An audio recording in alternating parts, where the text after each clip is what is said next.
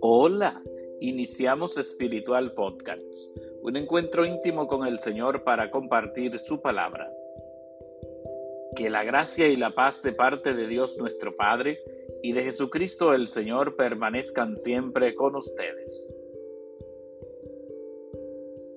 Les recuerdo que pueden seguirnos a través de Spotify, Apple Podcasts, Google Podcasts y Radio Juventus Don Bosco. Que el Señor esté con ustedes. Lectura del Santo Evangelio según San Lucas. En aquel tiempo dijo Jesús a sus discípulos, El Hijo del Hombre tiene que padecer mucho, ser desechado por los ancianos, sumos sacerdotes y escribas, ser ejecutado y resucitar al tercer día. Y dirigiéndose a todos, dijo, el que quiera seguirme, que se niegue a sí mismo, cargue con su cruz cada día y se venga conmigo. Pues el que quiera salvar su vida la perderá, pero el que pierda su vida por mi causa la salvará.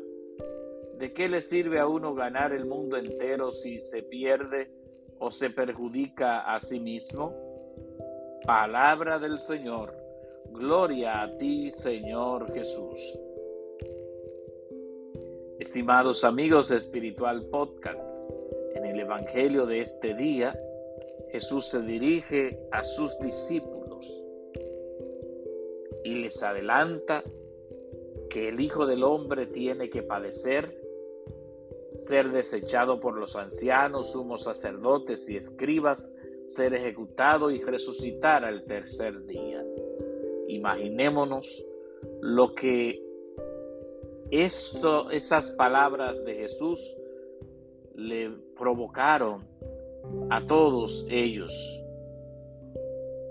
el decir que él iba a morir, que iba a ser ejecutado. Y continúa Jesús su discurso.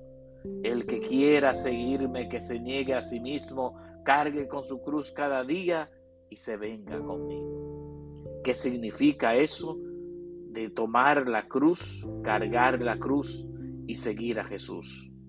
Pues el que quiera salvar su vida la perderá, pero el que pierda su vida por mi causa la salvará.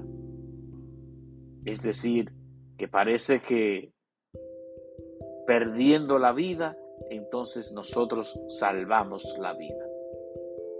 ¿De qué le sirve a uno ganar el mundo entero si se pierde o se perjudica a sí mismo? Todos nosotros queremos la salvación, pero muchas veces sentimos miedo porque es un camino muy fuerte, muy duro, porque quisiéramos una vida más tranquila, una vida donde no tengamos problemas, donde no tengamos debilidades, donde todo sea color de rosa. Lo bonito de este camino es tomar la cruz y seguir a Jesús. Que el Señor esté con ustedes y que la bendición de Dios Todopoderoso, Padre, Hijo y Espíritu Santo, descienda sobre ustedes y permanezca para siempre. Amén.